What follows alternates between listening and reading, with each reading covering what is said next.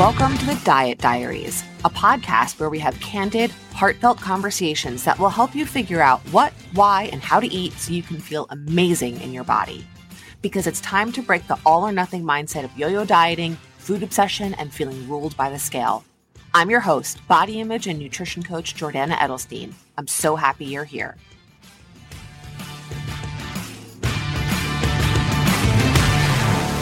Hey everyone. Think it's episode 144 of the Diet Diaries. I forgot to check before I hopped on. And quick announcement this is going to come out on Monday, September 11th. Um, that is a day that I always think is um, important and worthy to pause upon and just reflect and remember. Um, so I hope that you will um, take a moment just to do that. Um, I don't know. It's a day that I always that always sits really heavy with me. Um, and I didn't have any, didn't know anyone, was not personally impacted by what happened that day, but it has always, always profoundly impacted me. And so um, I really just could not let this podcast coming out today go by without kind of acknowledging that. So, um, what I'm going to talk about today, actually, before I do that, just want to mention Project Plate Plan, the three P's, is coming as of today, when I'm recording this, which is Wednesday, September 6th, um, I'm still finalizing the dates. I'm pretty sure it's going to go on sale the end of September and we're going to launch um, and get started together um, early October. This is a self-guided 10-day course. It's going to be $29. It's super affordable because I want it to be like a no-brainer for you. Um, this is going to come in the form of an email straight to your inbox every morning. There's going to be a specific skill to practice, kind of like a lesson, and then a skill to practice. The days are going to build on each other. And this is all about how to lose fat without counting calories, macros, or points, without just eating bars and shakes all day without cutting out entire food groups, right? This is about learning the skills around prioritizing efficient sources of protein, learning how to use your plate to identify portions, and adding more volume to your meals for fiber and fullness. So I'm super excited about this. It is very focused. It's very streamlined. Um, and it's going to be super easy to follow. Are you going to lose fat in the 10 days? No, like that's not realistic. This is about giving you time to learn and practice these skills with structure in place, knowing you're going to get one of these emails every day and you're going to have a very kind of specific quote assignment to do that will fit within whatever is happening, whatever you have going on that day. Um, and then so that you have a foundation to continue practicing these skills beyond, you know, our 10 days together. So just want to kind of keep um, keep you guys aware of what's happening with that. That's coming soon. And then today, I want to talk about something. I've kind of had this as a topic bookmarked for a while. I want to talk about this idea of healthifying foods. Now, this is not a new trend. This has been going on for a long time. Um, I think probably one of the first sort of more like modern um, examples of this would be like zoodles, zucchini noodles, right? Trading pasta for noodles, air quote noodles made out of zucchini. Um, cauliflower crust pizza is like another big one. Black bean brownies um, are another really popular one. And so this idea of healthifying foods is taking foods that we have been taught and believed to be quote bad, like junk food, bad food, a lot of carby food, and making it quote healthier. Now, right off the bat, you guys know that I feel very strongly about how we use the word health to describe food. A food is not inherently healthy or unhealthy. A food is inherently nutritious or non nutritious. But anything can be healthy or unhealthy depending on how you use it. The same is true for kind of this group of foods. Um, you can make black bean brownies and get more nutrition in there. But if you sit there and eat the whole pan because you think they're quote healthier, that's not healthier or if you think they're more nutritious, that's not healthier, right? There's still an overeating kind of binge situation happening there that needs to be addressed. Um, you know, there's a whole um, clinically classified group of eating disorders called orthorexia, which is like an obsession with eating quote like healthy foods, right? To the point where it's not healthy for you. There's it's like a mental illness. So I think it's really important to kind of start off with that, that no food is inherently healthy or unhealthy. And then I think the other big point here, before I kind of dive into some a little bit more nuanced part of the conversa- conversation, is that different foods have different jobs.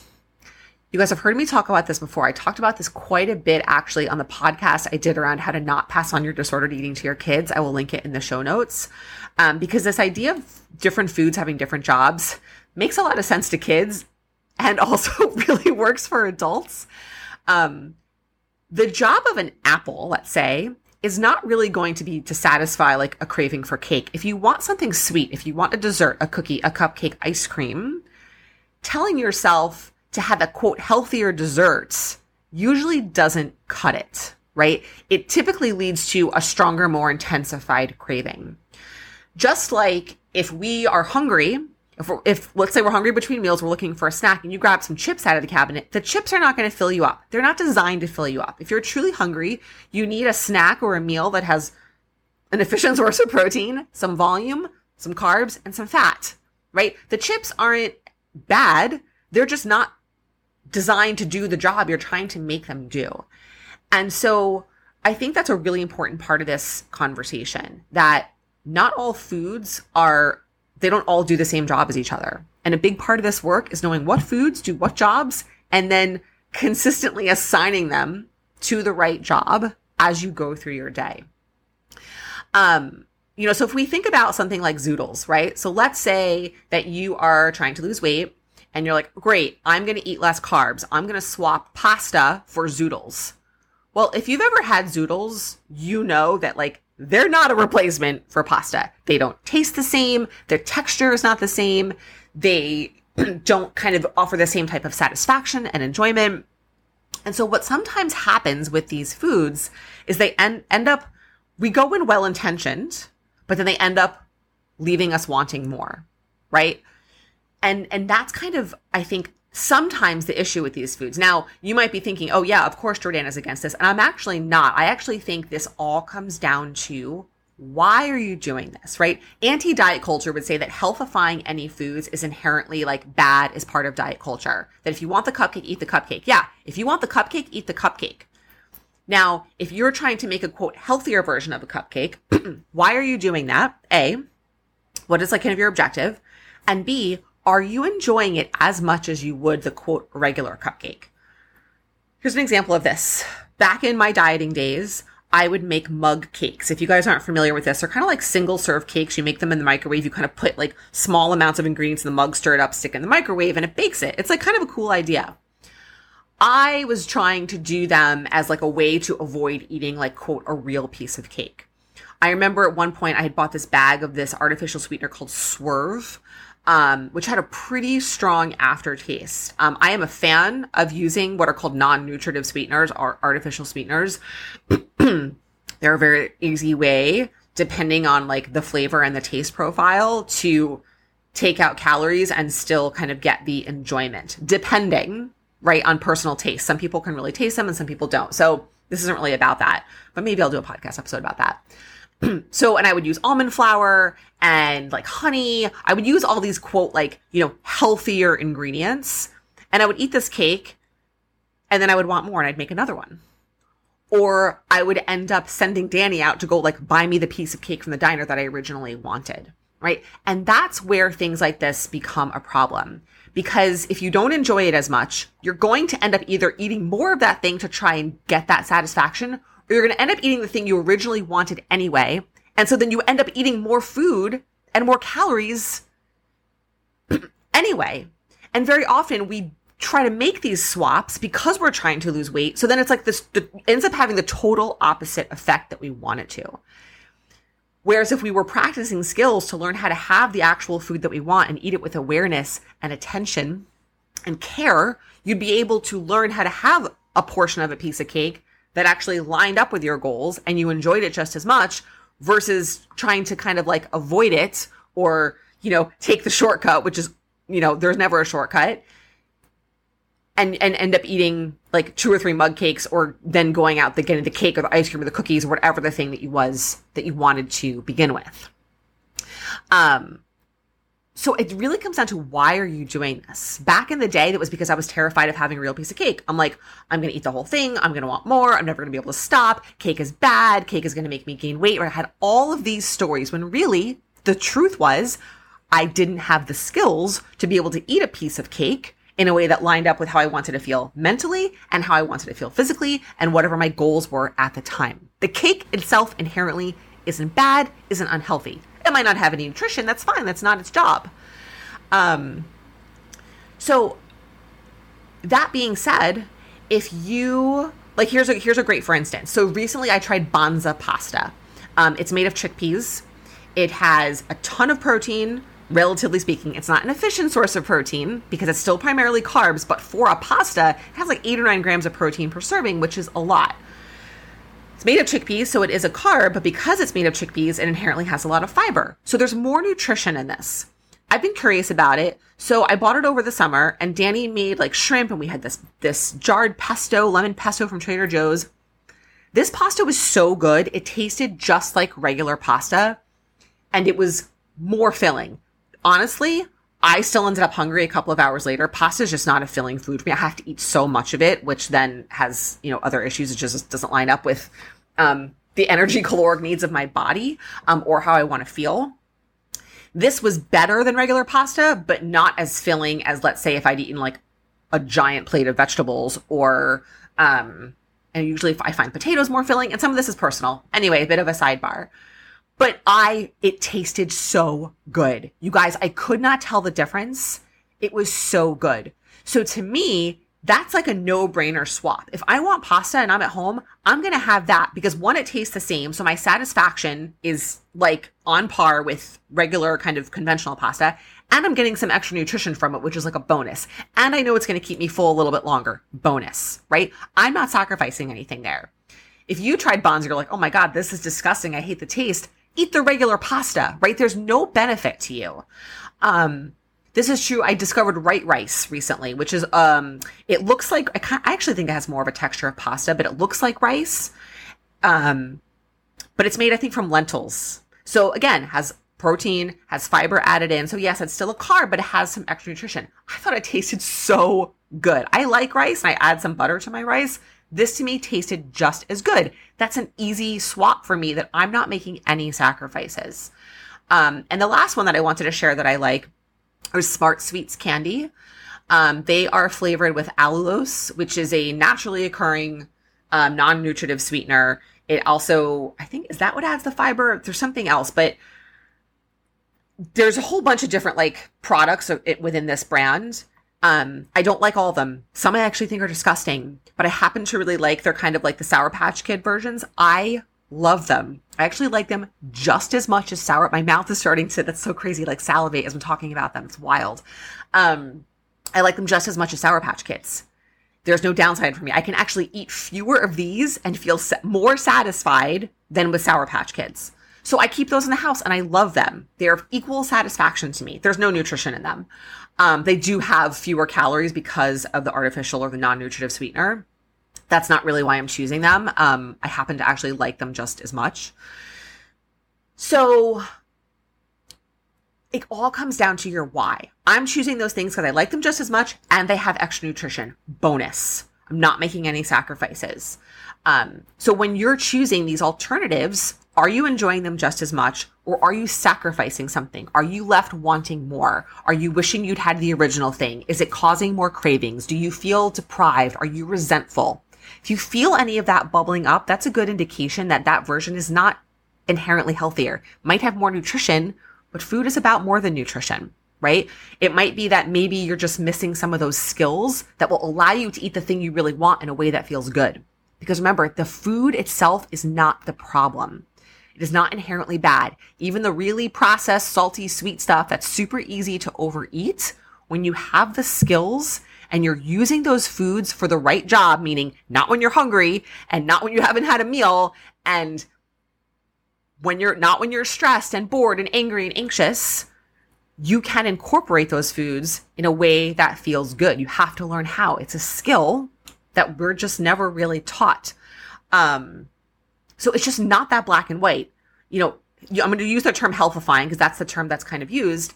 Can be great. It can be a great option for the reasons I shared earlier, or it can be a not great option if it's left, if it leaves you feeling shitty, resentful, angry, unsatisfied. Um, and so I just kind of wanted to like, talk about this. Again, this is one of those things where I think there's like such polarizing opinions and everyone's like, you know, you got to replace, you know, you got to replace your carbs and you got to like, you know, swap all sugar for coconut sugar and agave syrup and maple syrup and like, you know, guess what? Like white sugar also comes from a plant. Like, you know, all these things ultimately get broken down into the same molecules of glucose in your body. Um, so it, one is not inherently like better than the other. A lot of this is marketing. Coconut sugar is not inherently healthier or better for you than like white sugar. Um, if you like it better and you prefer the taste, fine, great, go for it. But you also have to look at the science when you're making arguments, when you're making claims, when you're interpreting the marketing that's on a package. Um, you know, making I saw a recipe on a reel for they look delicious. They were kind of like a quote healthier peanut butter cup with like Greek yogurt and you put peanut butter and you dip them in chocolate. They looked awesome. They go in the fridge. I really want to try them because they look really good and I actually don't really like Reese's anymore. I know that's like sacrilege. Um, they're just don't taste peanut buttery enough for me and they're super super sweet. So if I were to make something like that and I liked it, that would be awesome it'd be like, great, I enjoy this just as much. I love the cold, I love the crunch of the hard chocolate, and I get some nutrition. Cool. Um, it's not because Reese's are bad, um, or because I'm afraid that I'm gonna sit and eat like 10 packages, which I know you might feel that way, and I get that. But the reason you feel that way isn't because of the food. Again, it's just because you haven't learned the skills yet. I will, I will go into my deathbed saying that.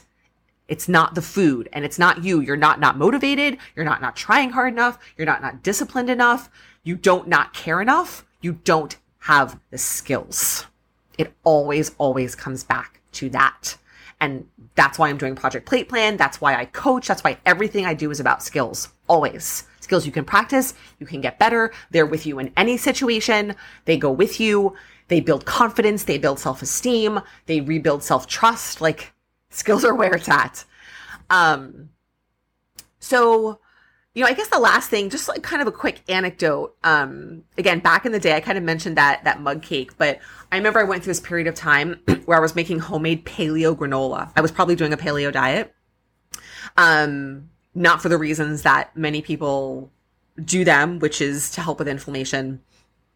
Um, I was doing it strictly for weight loss because it was restricting food groups. And so I made this granola, um, which had all paleo approved ingredients. Um, and I guess I must have used a paleo approved sweetener. And I remember making a bag of this and keeping it in the freezer. So it was, it was mostly nuts. I think it was almost all nuts. And I remember I put it in my Vitamix and I added like spices and cinnamon and whatever. It was fucking delicious. Let me tell you. I remember going through a bag of that in like two or three days.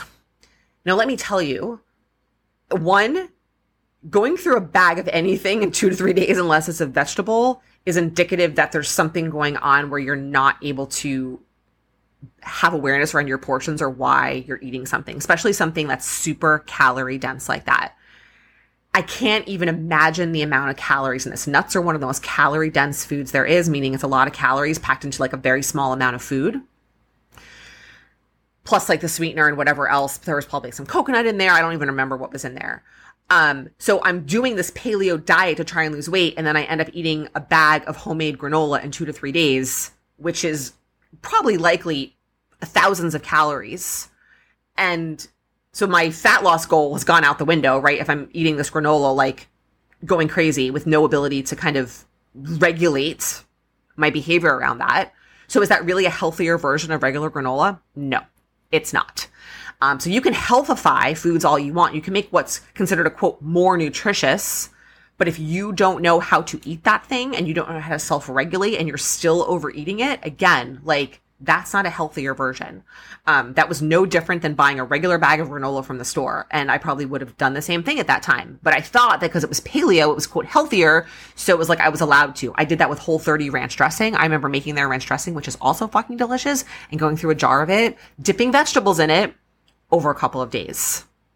That's a ton of calories. And I don't say that. Again, you guys know calories are not good or bad, they're science. But I was doing all these things to lose weight and then would end up overeating because it was, quote, healthier. So you think that you're allowed to have more. It's not how it works. Like, all food has a caloric value, and our bodies have a caloric need based on whatever your goals are and whether you get those calories from Reese's peanut butter cups or you get them from homemade ranch dressing or you get them from fruit or you, wherever you get them from, like if you're overeating that food and you don't know how to self-regulate and you don't know how to choose portions and you're choosing the wrong food for the job, it doesn't matter how nutritious it is or how healthy you think it is. Like there's still behavior there that needs to be addressed. So that's what I wanted to share for today. I hope this is helpful. Reach out. I'm always here to chat and discuss and bounce ideas off of. Um, thank you for being here. Thank you for listening. If this podcast or any recent or any podcast episodes at all have been helpful for you, I am so grateful if you share a link to it with a friend. Um, if it's helpful for you, then it's probably going to be helpful for someone you know. And your word of mouth recommendations are the single most pivotal part of my business growth. And I'm incredibly grateful for it. So, um, thank you and back next week.